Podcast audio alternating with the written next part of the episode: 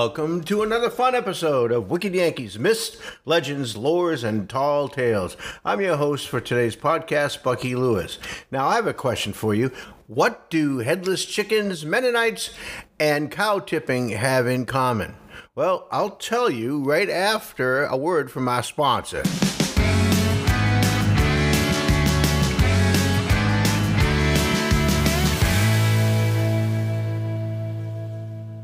This podcast is brought to you by Carnation Milk. That's right, Carnation Milk, the finest in the land. Comes to you fresh every day right out of the can. No teats to pull, no manure to pitch. Just punch two holes in the son of a bitch. When I was 14 and 15 years old, in the summers, my parents sent me to live and work on a dairy farm in Gilford, New Hampshire, called Wilson's Dairy. They were a milk delivery farm with about 60 Holsteins, and uh, my job as a farmhand would be to help do the jobs. And being the youngest on the farm, I had the real good jobs like shoveling the manure or getting up into the hay loft on a sweltering 100 degree day and stacking hay bales up there. But I learned how to work hard because we'd be up at 3:30 every morning and we'd have prunes for breakfast to get kick started. And then we would go out to the cow barn and put the suction cups on all these Holsteins and we'd get the milk right out of them. With 60 Holsteins, they produce 24 gallons of milk a day, approximate each one. So that's uh, over 1,400 gallons of milk. That's a lot of milk that you have to process.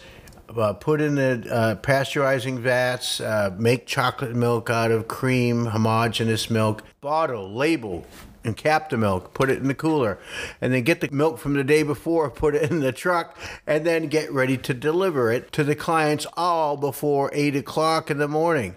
Mr. Roby was the milkman, and I worked with him. I was his runner. I would run all the milk that were in the milk racks up into the milk boxes on the stoops, and then be done with it. Wilson's Dairy was owned by Mr. and Mrs. Alva Wilson. They were Mennonites. They were sort of like Amish from New Hampshire. Very conservative, traditional people.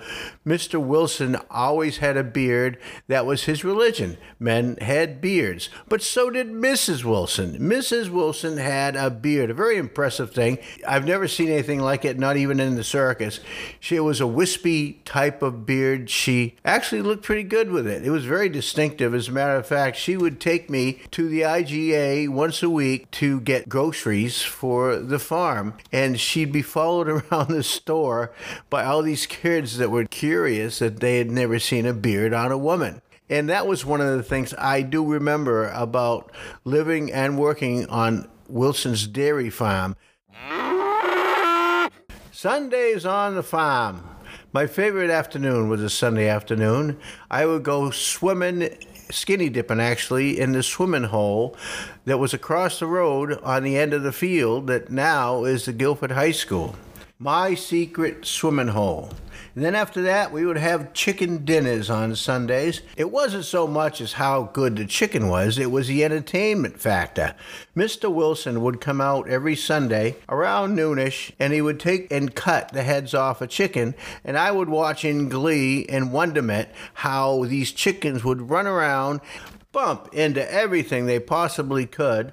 And I was amazed on how long they did that for, sometimes as long as a minute. It sounds perverted right now to talk about, but that was a long time ago. Thinking back fondly of Sunday chicken dinners on the farm. Cow tipping.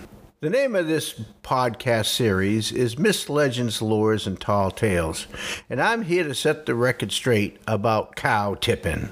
Farmer Wilson would lease different fields to put his Holsteins in, and one of these fields was on the Meredith Center Road in Laconia. So every Wednesday evening, Mr. Roby, the milkman's son, Toopy Roby, and I would go to these fields to check on these cows. So one evening, it was particularly dark. We decided that we were going to test out the theory of cow tipping.